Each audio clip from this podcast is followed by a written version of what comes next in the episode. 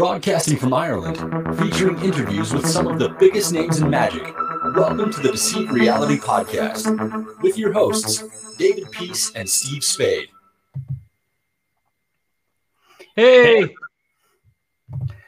Hope everyone's doing well. We've got a very special guest here uh, this evening, uh, our last one of 2020, so we're really looking forward to it. And before we start, we thought we'd ha- give everybody a little clue with this. First class magician Marvin Berglas is internationally recognized as a leading light in magic and has inspired literally millions of young magicians worldwide. Not only has Marvin put magic back in the spotlight, he has also been very much in the spotlight himself. His innovative performances have amazed and delighted audiences on both sides of the Atlantic. Sports personalities, politicians, and even pop stars can be counted as fans of Marvin's magic. And here he is, Mr. Marvin Berglas. How are you doing today? Hi, guys. Pleasure to be here. Thank Hi, you Marvin. very much for having me as your guest. I really appreciate it. Thank you so much for joining us. Last podcast of 2020, and we can't think of a better way to go out, especially before Christmas, than the guy behind Marvin's Magic. I think, for me anyway, a Marvin's Magic set was the first magic thing I ever got as a gift, and I think it was for Christmas as well. So it's a, I I think I'm not, I'm not the only one here or around the world. So we'd like to thank you for all of us magicians for releasing those products. We really appreciate it. Oh, that's very nice of you to say. You know, I always get such a kick. You know, when you start a business and you start an idea, it's unbelievable that many years later, we're now in our 33rd year to hear of how many, literally millions of people we've encouraged into magicians uh, and hobbyists. But what's even nicer is that there's literally several thousand and who are now professionals and around the world, and you know, and including some of the elite magicians. So we really are very, very proud of that. I Definitely. think that's a big difference um, between a lot of the magic sets and Marvin sets, where always Marvin sets seemed to be tricks that the real magicians performed. It didn't seem like, you know, kind of cheap plastic kind of stuff that would be in any magic set. It always had a kind of a, an exclusive kind of a feel to it.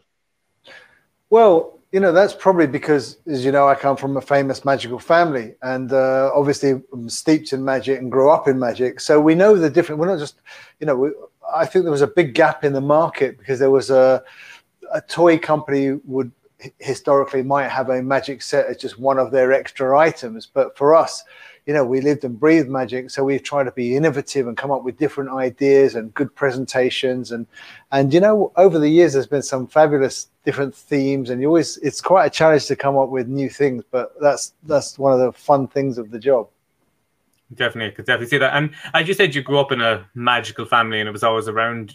Uh, was it something that you were definitely going to get into, or was there ever a phase where you thought maybe I'll do something else? Well, actually, you know, if, if I'm totally honest, I wasn't that interested in magic as a as a youngster. Uh, you tend to sort of rebel against what your parents do, and Dad was Dad. You know, he wasn't this uh, international man of mystery. You know, he might have been to the magicians and to the world out there, but for us, he was just Dad. And and uh, he was traveling a lot when we were younger. He was working all around the world, and and it was, you know, it was, it, was, it being in show business is a tough uh, job for anyone, and and you know, so he was always on the move and traveling around. And it was only when we got a bit later in life, you know, uh, when we, I think he, he actually came off the air in the UK uh, to try and make our schooling uh, and childhood quite normal. Uh, but he was a big star. He was the first overseas personality of the year in Holland, I think it was, where he had his own TV series called Opus 13. And so I remember when we went to see this being recorded in Holland, and the you know the looks we were getting from literally the customs officers through to people in restaurants. It was very alien to us, and it was strange to see the recognition. Uh, but um, you know, it, uh, he actually there wasn't a great deal of magic at home. He kept home different, you know, and um, but so but I grew into it, and you know, as soon as you have that power, as you know, guys, as, as being able to do magic, it opens so many doors. So, literally, from at school, being able to do a couple of things that would impress your mates, and then as you're older, to a nice way to meet girls or to get in the front of a queue in a nightclub or something. You know, you could do some amazing things. And then, so I was always, you know, had it in in the background, and uh, it was actually when I went to.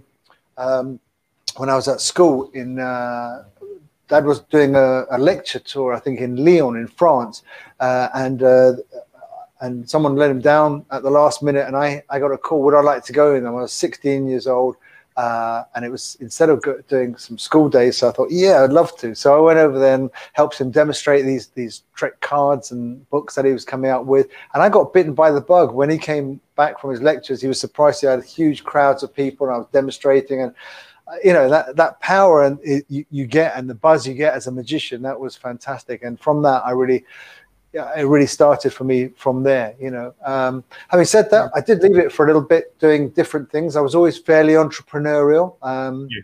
so I, I, went in different directions before I came back to the magic. But it was always there for me. I mean, the type of things I did beforehand were um, I was always interested in sport uh, and uh, collecting football programs, that type of thing. I organised a big uh, collectors convention uh, at Lord's Cricket Ground as an 18 year old. Six weeks after leaving school, I hired Lord's Cricket Ground and sold space to dealers of sporting memorabilia, stamps, coins, postcards, got Sotheby's and Phillips, the auctioneers, to do valuations. And I was on 40, in 40 publications, most of the nationals, got on TV. Uh, for the older listeners, they remember places people like Nationwide and Pebble Mill at One. I did all those types of shows. Got on there, and um, it was a success. You know, as a kid, and a thousand people turned up, and uh, I, I gathered momentum the next year. Did a bigger one, then got sponsored by the Sunday Mirror to do a very big one called the National Collectors Exhibition, and that was my first uh, real lesson in don't count your chickens until they hatch because I went on TV and all over saying, This is going to be great. Come to Kensington. It's going to be the best thing ever. And exactly on that day, I can tell you when it was 3rd of May 1980. Um, I must have been four years old at the time. was, and and, uh, and, it was the day of the Iranian siege, uh, the bombings in the Iranian embassy. And so the police were saying, whatever you do, keep out of the west end of London. And so that was a, a major you know thing that kept some people away and it was it was difficult to cope with that but it taught me a lesson you know? And um, you know as you say with about adversity and how to handle things and and and, and such like. So i did a, quite a few different entrepreneurial type of things uh, but yeah always recognized as being an entrepreneur. And um, you know the, the magic idea came a little bit later after i was doing demonstrations in hamleys and they, as you say, most magic sets were just little plasticky things, and they they want to be the finest and the best of everything. And they got asked for my advice. I think a light bulb moment came up, and I came up with, well, hold on a second, guys, let me do this properly. And I, you know, and I, I launched it in six stores, and then it's the rest is history. We're now in tens of thousands of stores all around the world. It's amazing story, really, really amazing. Yeah, definitely it really blew up and it's, it's like ubiquitous. I think even non magicians know the name Marvin's Magic, and I, I, think it's really interesting as well that you went with you know Marvin. I think a lot of people who have like a famous parent in that genre to actually not put Berglas magic sets or something like that on it. Was yeah. that ever a decision you were thinking of, or were you always going to go with the, the alliteration? The alliteration is obviously good, and Marvin does sound like a magical name. Uh, yeah. I was actually um, named after um, uh, my godfather is Marvin Roy, Mr. Electric. So uh, that's that's a great thing. Um, so I just thought Marvin Marvin's Magic sounds really good, you know, and and uh, I just yeah I went for it that way. And I also didn't want to be in the shadow of my dad. You know, he yeah. he what he does is quite unique, and it's very hard to replicate that. You know, he's the original international man of mystery, and so I obviously I have total respect uh, and admiration for what he does. Um, but I didn't want to be compared. I wanted to make my own mark in life, you know. Yeah, definitely. I can definitely see that. And then with the uh, with the sets coming out, and they've changed going over the years. Like there's a lot more technology in the sets now. I still buy a few. if I see them in the shop. I, they're like. Oh, I say next time, ask me. I'll charge you double. All right, Dave. That's oh yeah, no problem. um, no, the uh, there is. You, you mentioned that technology, but you know that's that's something that's really fun to do because our sets work and are fantastic on their own. They're very much based on, you know, magic is heritage and tradition, and some of the oldest tricks like cups and balls are still very uh, salient. But there is a lot of newness, and so a lot of the props. We have a, a Marvin's Magic app, which is a free app. Which, if you have our sets, actually uh, enhances a lot of the tricks because we involve things like augmented reality, where you can make things appear and disappear, and uh, you know, it's just it's just mind blowing the technology. And we're, you know, like that little trick which is called um, I think it's called Create Crazy Cube or ESP, where you put a little uh, dice inside a little looks like a camera roll holder, and you can Yeah. tell what the number is, even though it's two two canisters. We've got a, a spoof th- uh, explanation where you sort of get your phone and you and it, it's like it takes an X-ray of it and it shows you the inside like an X-ray of whatever the number that they chose, which is just fantastic. It looks like a two hundred thousand pound X-ray machine. It's just one of the little bonus tricks in our sets now. You know, it's crazy. Nice. yeah, definitely technology has become magic in and of itself that like we don't know how any of this is working to get the stream to go live. I click buttons, it works. Who knows? It's magic. Yeah. For, for people who didn't see the um the, the live over the weekend, it's still on YouTube, Marvin, isn't it? Yes, it- you're talking about Marvin's Magic Live, and, and if you look on Facebook or YouTube, and uh, we did uh, one hour forty live a minute live show, which was really great, and um, there was a lot of uh, things that were given away in it, but we also did some fantastic behind the scenes interviews with some of the characters that are involved with us, uh, from how we come up with ideas to uh, how we train people, and obviously we had tons of guests as well, which was really nice. So we had, you know, not only the likes of Debbie McGee, which was really lovely that she joined us, but, and and my father David Berglas, which was a really special interview, and people told me that was a highlight because I went back home and got to to spend some time with him, and he presented me with something. It's quite an emotional actual interview, and really had a good thing, and it also coincided with the launch of his. Uh, digital scrapbooks, which is his new website at davidberglas.com. So we can talk about that a bit later if you want. But but for the for the rest of the interviews, I was there were so many types and different types of magicians from youngsters like the guys who've been on Britain's Got Talent. Um, you know, there was there was uh, five finalists on Britain's Got Talent this year, uh, of which three of the were kids under 14. We, we spoke to Jasper Cherry and his mum, who said, you know, he was a shy lad, but through magic, he's really been able to do the big Saturday night thing with such confidence. And there was Dylan Piper, who works with his dad, James, came on board. Um, and there was Aidan McCann, obviously, who, who he wasn't on the show, but he, he was on BGT, did fantastically well. And they were alongside the likes of um, Magical Bones. And and, uh, and and and of course, you know, he got our Rising Star award as well. So um, yeah, really, really was great. And we spoke to people past Marvin's Magic demonstrators who are quite legendary in their own status Nick Einhorn, Mark Paul, Pete Wardell. Uh, and then there's the new, you know, the new guys, uh, the likes of, and, and Andy Nyman even did his Svengali demonstration on That was there. It amazing. yeah, it That was, amazing. great. to see it. Yeah, I mean, these, these are these are legends of magic. When you think of some of the people that have come through our ranks, it, it's, it's you know it's a great honor and it's part of the the history now. You know, we're talking about second generation. Ironically, uh, Andy's son, Preston Nyman, who's a, a respected actor in his own right, he even started with us for a while, and did, so he was the first second generation uh, demonstrator we've had there. You know, but. Uh, yeah, amazing. And then the Rising Star winners that we've given, you know, the, the Marvin Award, which is like the uh, for, for people who, who are coming into magic in a big way and, and going to do something great. I give this award every year at the Magic Circle, which is uh, part of the Young Magicians Day. And, and uh, we spoke to Izzy Simpson, who, who had that, you know, uh, obviously uh, Russ's granddaughter. And we've had, uh, we spoke to Ben Hart, who's very creative, of course. Uh, and and uh, the only winner of Britain's Got Talent as a magician was, of course, uh, Richard Jones. And, and you know, it was, it was just lovely to hear someone like him say, he actually started with the Marvin's Magic set, like you just said, Dave. You know, Yeah, Yeah.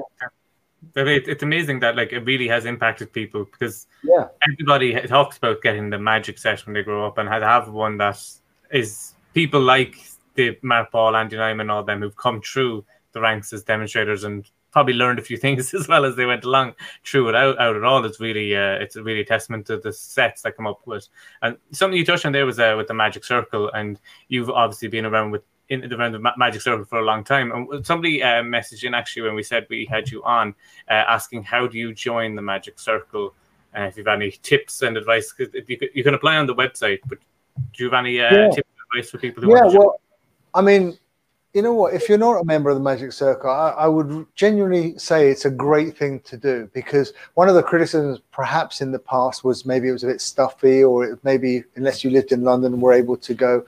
But things have changed a great deal, and uh, you know we got a very listening council. I was on council for seven years myself. I was vice president up to last year, well year before last, and uh, and I think there's it's, it's very welcoming. Obviously, it's shut at the moment, but it's very much open in terms of TMC TV, which is the Magic Circle TV, where they've had broadcasts on, and and, it, and I think actually, you know, out of bad comes good because the communication for outsiders, out people outside of London, uh, you know, in worldwide with the Magic community is very good now, and so that that streaming service and uh, of lectures uh, the fact that you can go back and look at past lectures. In fact, you can go back and see digital copies of over 100 years of the Magic Circular and have access to the library. It's a beautiful theatre if ever you come there. And I would thoroughly recommend it. And if you're a bit nervous about your first exams, you know, there's people that can help who, who can mentor you and, and, take you through it. And and it's a, it, it, it's a fantastic thing. I mean, where else can you get you know, it doesn't happen in sport or in music where you get elite professionals mixing with people who are just starting out or hobbyists. But you know, it's a very, it's a, it's a really nice community, and uh, you know, it should, it's a positive thing. So yeah, I, I would. It, the easiest thing to would be just to apply online. But if you know someone who's a member and put help put you forward, um, please do. You know, get in touch, or I'll help as well. Be happy to. Okay, that's great.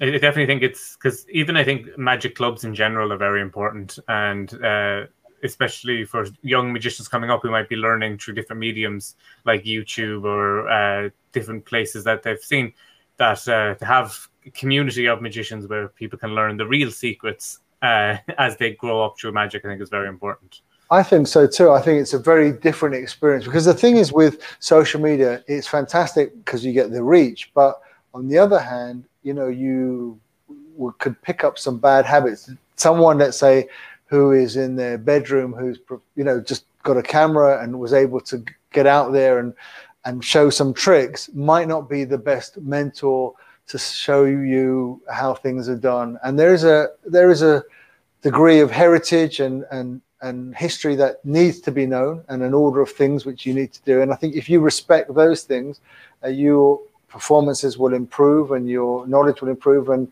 your audience will enjoy it more and i think that's that's hugely important so obviously you know the books and learning is the best way of doing it but and it, but if you but even better if you're lucky enough to have a mentor to show you it's so much easier as well and obviously you've got so much more chance of that happening at a magic club uh, and someone to inspire you Definitely. I mean, even we, you know, since we started the, the podcast, we're on episode 22 now, Marvin. And like, it's, it's amazing that what you've just said is pretty much what a lot of the professionals have said right through, you know, through the, all the episodes that they're all saying the same kind of thing that you, you know, you need someone to either mentor you or someone to kind of either you look up to or, or inspire to, to be that kind of magician, because obviously there's so many, many different types of magician.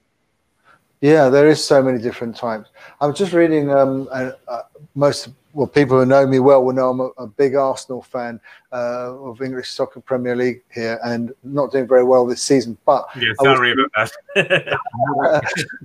yeah, but and so um, I'm reading the autobiography of the outgoing uh, manager, you know, Arsene Wenger, who was in the helm for 22 years, and he's a bit of a philosopher, and I know him quite well. And and he made a good point. He was talking about academies in football, how you know somewhere like America, which is such a vast land even though you might have some really bright talent sp- spread around, it's going to be so much better if you've got a concentration of people who are good in the same place. Take, for example, let's say in table tennis, where you've got, uh, you know, say the top eight or 10 people in the country, ironically, four of them were from the same street. Why? Because they were playing each other constantly and they pushed each other that bit harder. Whereas, let's say, someone in America to get to other places, you know, unless a lot of money and centers of excellence are, are sorted out, um, you know, that it's, it's hard. So I suppose putting that back to magic, the closest thing we can think of is, is magic clubs. And if you're lucky enough to have some seasoned pros, I mean, let's be honest, not everyone's going to be great at your magic club. You know, they're going to be varying different degrees, but you know, hopefully people's nous and you know they can see what they like, what inspires them, what helps them, and and you you you know they're there to help each other. There was a magician in Ireland called Tony Sidar. You, you may have heard of him, but he would have Yeah. been on Irish TV uh, in, in the 70s and things like that. And uh, I, I always heard the name, you know, when I was in the clubs and, and things when I was younger. I heard this like legendary character, Tony Sidar. And it was years later, he had retired and everything. I actually got to meet him and we, we're good friends now. But he was doing stuff like, you know, they uh, like eating a bulb and he wasn't doing like trick tricks kind of thing. He was Yeah. doing, you know, the, the real kind of nitty gritty. And it was real. Um, even when I was talking to him about some of the stuff he had done in his career, it, it's definitely that kind of a mentor. It depends on obviously what kind of magician you are, but that style of mentor, it was like he was like he was just listing off like uh, you know a street special for David Blaine, but he was doing it in the '60s. You know, it was just. It's ahead of his time. Yeah, it's Absolutely. amazing. Incredible.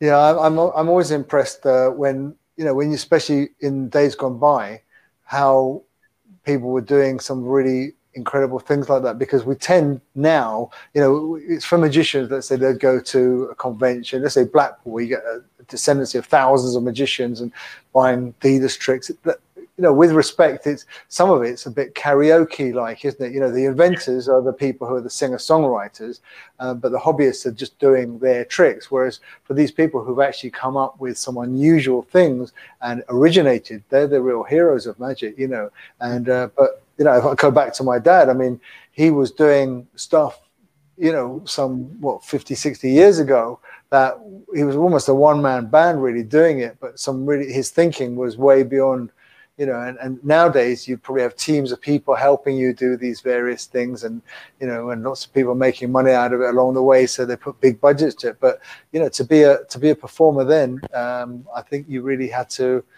you know you had to think a little bit differently Definitely.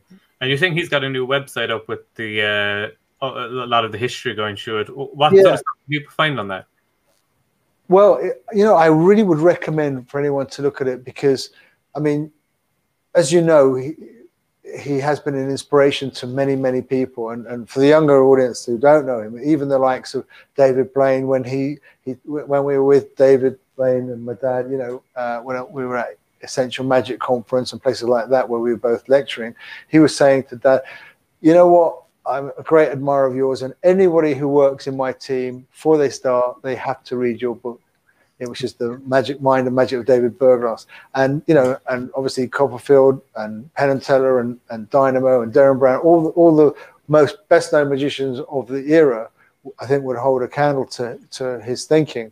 And so it, he has, he was a good scrapbooker and he kept a lot of his cuttings and stuff like that, but they're hidden away in the loft and all over. And he's got stories that he could, you know, he's 94 years old, but when he tells these stories, you, you really want to listen to in his own words. They're great. And so after 70 uh, years in show business, you know, it took me and, and the family and some of his closest friends uh, to, to persuade him to, to put this down. And, and uh, he hasn't just done it as a boring website. It's a really innovative, uh, very ahead of his time digital scrapbook. So he's done a series of maybe 50 uh, anecdotes with films and clips and stuff that you can see of the time saying about some of his great adventures and, and, and, and publicity stunts and and it's a must see for anyone who really wants to learn about presentation and, and, and that type of thing. So it's got a lot of things like that on there.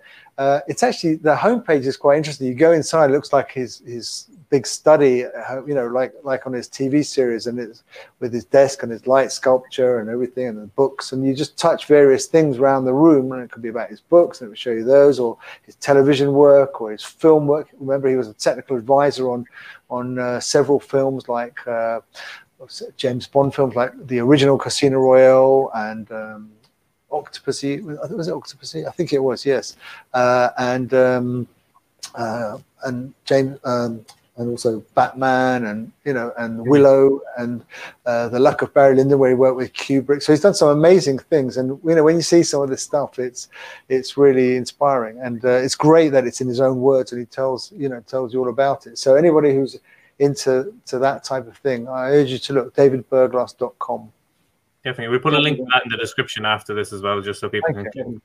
One one piece I did see, I, I did take a quick look um, the other day when you mentioned it at, at the Marvin's Live, was um, he did a press conference with two different press teams in two different places at the same time. It was like being in a, it, was, it was amazing. So everyone should go check out that story. It's crazy. I, I, you know, there's so many stories. I don't know half of them, and and you know, it, it's, it's it really is interesting to see. I mean, that's a crazy idea, but what a good idea, you know. Um, talk, talk about the Marvin's Magic Live. Just a heads up on it because we we did give away a few things on the day, um, uh, and there was a big bundle. But there's still a prize, which which I urge your listeners and uh, viewers to go in for because we have got a holiday uh, in Sardinia, which is being given away uh, on the, it, I think the closing date, we're still in time because the closing date is 31st of December and yep. the draw has been made on the 3rd of January. And it's uh, Forte Village in Sardinia. Why am I telling you this? Because we're on the Marvin's Magic Academy there and we've done it for the last five years and it's a beautiful resort. It's obviously got you know a beautiful beach and all the many restaurants and and and villas and hotels and all that sort of thing but it's also got tons of stuff to keep the kids occupied, all sorts of things, and a really great health spa. And and they have things like you know a Gordon Ramsay restaurant they would put there, or a Chelsea football academy, or they would have a Boris Becker tennis, or the, and they had a Marvin's Magic. So we've been there for five years. And my good friend Michael J. Fitch, who co-hosted Marvin's Magic Live, runs that for us in the summer. Um, and they've very kindly given us a holiday for four people for three days. Um, and uh, all you have to do is so if you watch back the, um, the Marvin's Magic Live on Facebook or YouTube, you've still got a chance just to literally you. I think you have to uh, put in um, uh, Magic Holiday in the in the in the text or the Facebook thing, and, and then uh, you have a chance. You're in for it, but do so because there's not hundreds of thousands of people going. It's not like one of these big TV things. It's literally, you know, everybody everybody watching, uh, and and so you got a good chance of a great holiday, holiday of a lifetime. Honestly, yeah, definitely. I think people need a holiday after the year we've had this year. Yeah, right. You're right. Yeah, definitely something to look forward to. And yeah, that was someone something I sent in actually as well. Uh, well, they're talking about uh, just going forward. How do you see 2020 affecting Magic going forward? I guess like the new virtual stuff and uh, the different types of magic. And will there be virtual stuff maybe in some of the new Marvin's magic sets going forward? I, I think, listen, for every every bad, there's good, you know. And uh, I think what it has done, uh, it's been a horrible year for professionals who are reliant on on gigs and stuff like that. Of course, it's been decimated.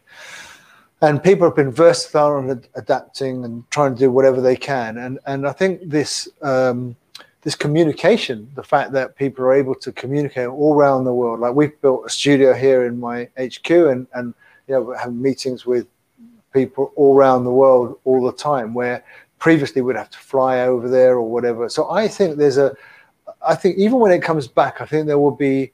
Um, people think twice maybe about do I really need to do that? I mean, obviously face to face is better, but if we can do it virtually why not you know? And so i think it'd be a combination of the both. And i think for magic that means that there's a different market as well. Uh, i know of some professional magician today who's, who's normally a busy pro and i understood he had seven shows today. Wow. I mean seven shows. Now they're all half hour shows on zoom but never, he didn't have to travel around and move them all around the country to get to do them. So i've no idea how well paid they were or anything like that but you know what an amazing situation. You couldn't I, have never known of doing seven shows in a day, you know.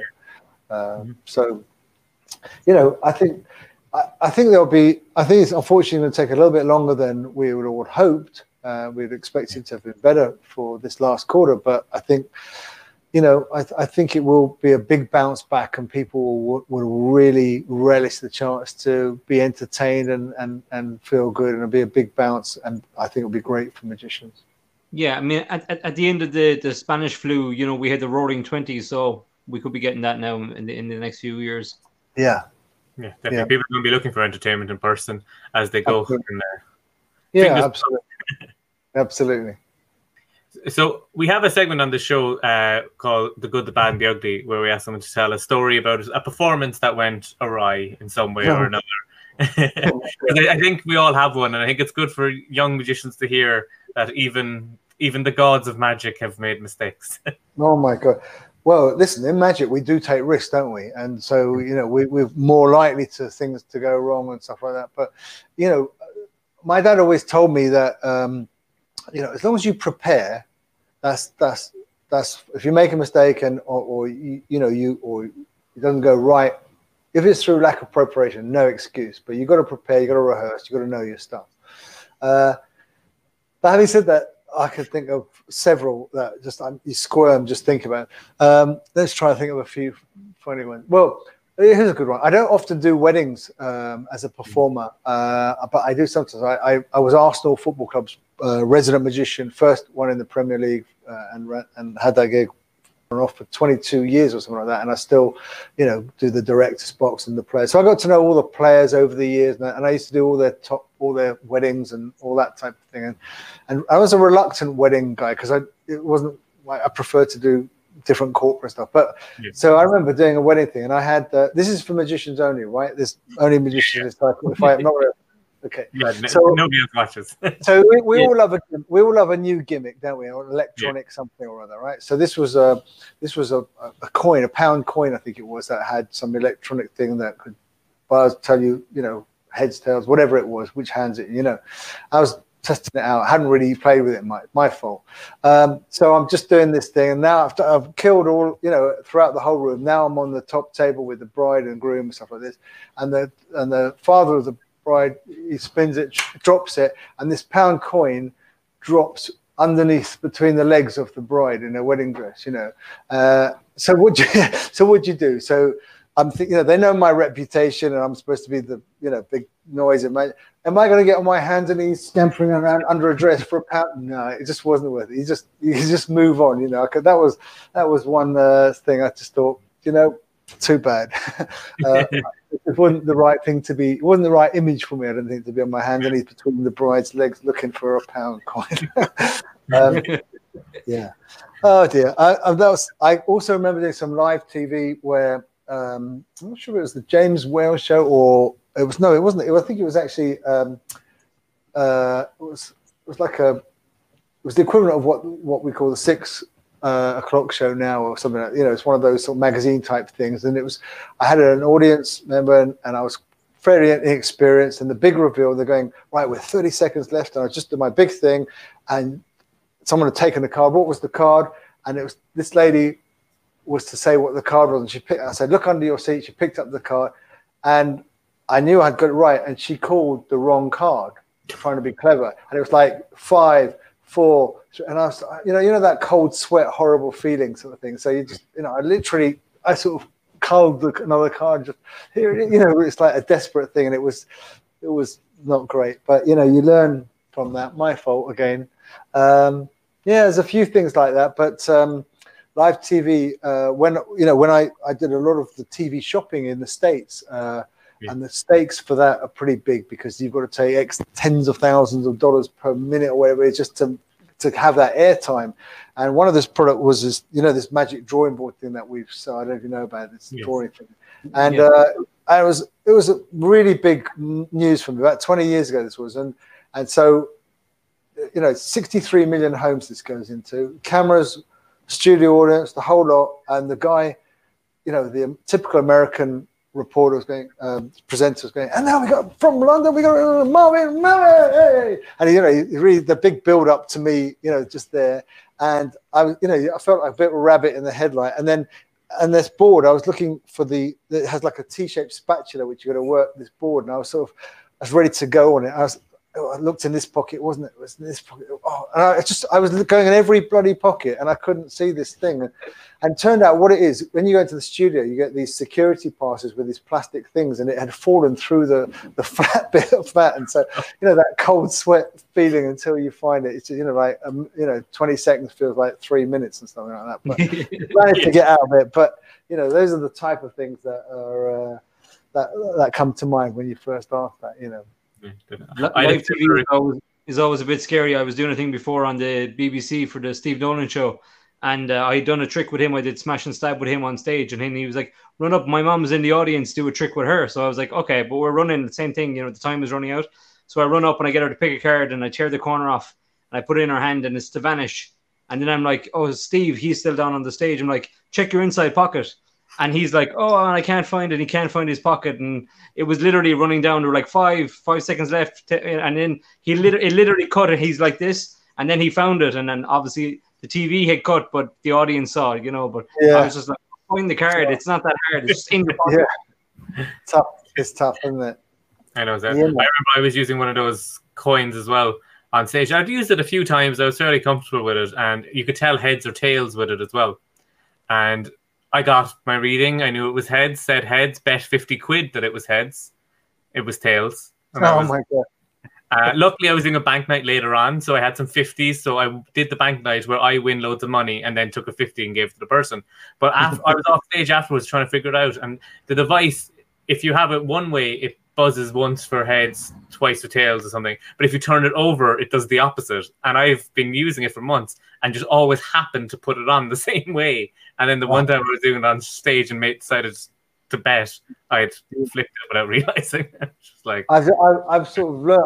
I, I I hate relying on technology. I, it's lovely when you've got you know sleight of hand and stuff that you know it's up to you and you're in control. It's much much safer generally. You know. yeah. I, enough, on that heads and tails, I was at a function last year, which was a big charity function. We donated prize, and I was the sort of magician guy, and there was quite a few celebrity type of people were there. And there was, a, you know, the so I'd done my set. I was just relaxing, and I was invited to the top table, sit down, enjoy the meal, and then hey, we're going to play heads or tails.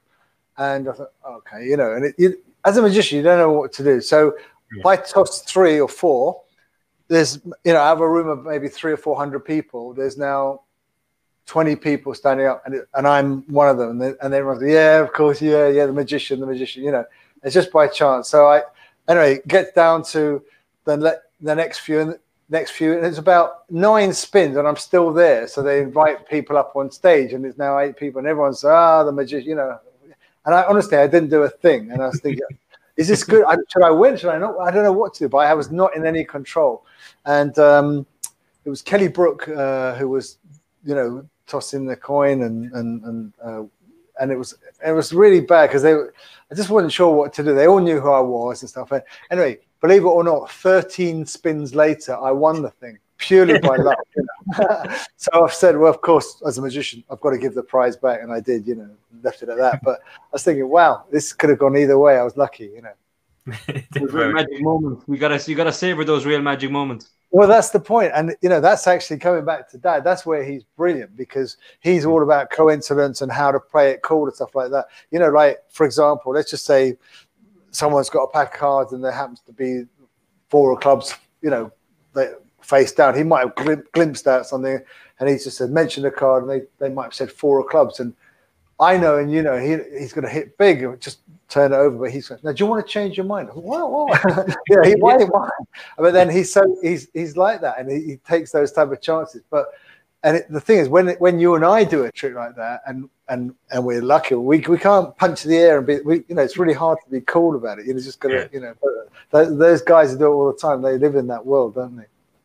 Yeah, I, I remember I was at it was the day after my wedding and I was performing just for my dad and I decided I told him to shuffle the cards, name a card, name a number, classic, any card and a number. No method. I had him deal to it, expecting nothing. It hit.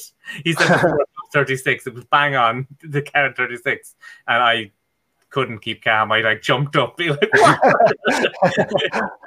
You had a 'Cause he- better he reaction got on than the me trick when I ruined it. We, we had that when we started the podcast initially. Before we even started the podcast, myself and Dave were starting to kind of feel the boredom of the pandemic, and we started just one night we were on a, a call like this, and uh, we just had decks of cards between the two of us, and I pick up one, and he guess what it is, and we're just having a bit of fun with it, and seeing we come up with some new ideas. And uh, when we had it was Kayla Drescher, wasn't it? Yeah, Yeah, when Kayla Drescher on, we were talking about how how long it took to guess what card. So she was like, I she was a, a guest like yourself, and she was like, I've got a card. What card am I holding? And we were just like, oh, it's a red card, and she's like, no, it's black. Okay. And then Dave guessed, because Dave's the mentalist, not me. And uh, I was like, it's probably the four of clubs, and her face just dropped, and she turned it over, and it was the four of clubs. And funny you mentioned the four of clubs as well. So yeah, no, yeah, it's- magicians love the four clubs. well, the funny funny thing is, Dave, if you look under your seat now, would have been a great trick, wouldn't it? It's There's here. probably- Uh, uh, is it on camera? cards under your seat, so the four of clubs is in there technically. Yeah, exactly. Absolutely, it's it's brilliant.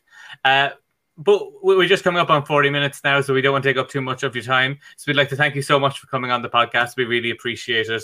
And if you, everybody can support you at Marvin's Magic, and if you've anything you want to promote or while you have the chance, So again, the last thing you said was anything you want to promote now or anything coming thank up. you. I mean, just I mean, um, yeah. Listen, uh, we've smashed it online, so I, think on um, Amazon have still got last chance of if, you need anything. Um, Mhm. uh, they've got a few bits and pieces, but definitely try and check out that Marvin's Magic Live, which is on on Facebook and YouTube. A lot, lot of effort went into it, but a lot of people enjoyed it a lot and said it was great. It's worth the watch. And as I said, you've still got a chance for the holiday, so really go for that. Just write in Magic Holidays, and you'll see it's all there. But thanks really much. I appreciate you having me on, and I wish you and everybody uh, a really great uh, Christmas and and a happy, healthy, successful New Year ahead. Definitely. And we echo that. Definitely. If anybody wants to find out more about us, go to deceivereality.com and at David Peace Magic on social media and at Steve Spade on social media and at Well, Deceive Reality. everyone. Thanks everyone for all your support with the podcast this year. We'll be back in, and we're actually going to be back with a friend of yours, Marvin. Mark Paul is going to be our first guest back in the new year. Say Yeah. hi to Mark. Cheers. Lovely. Definitely. So thanks Thanks, so much, everyone, and we'll talk to you again in the new year. Take Bye. care.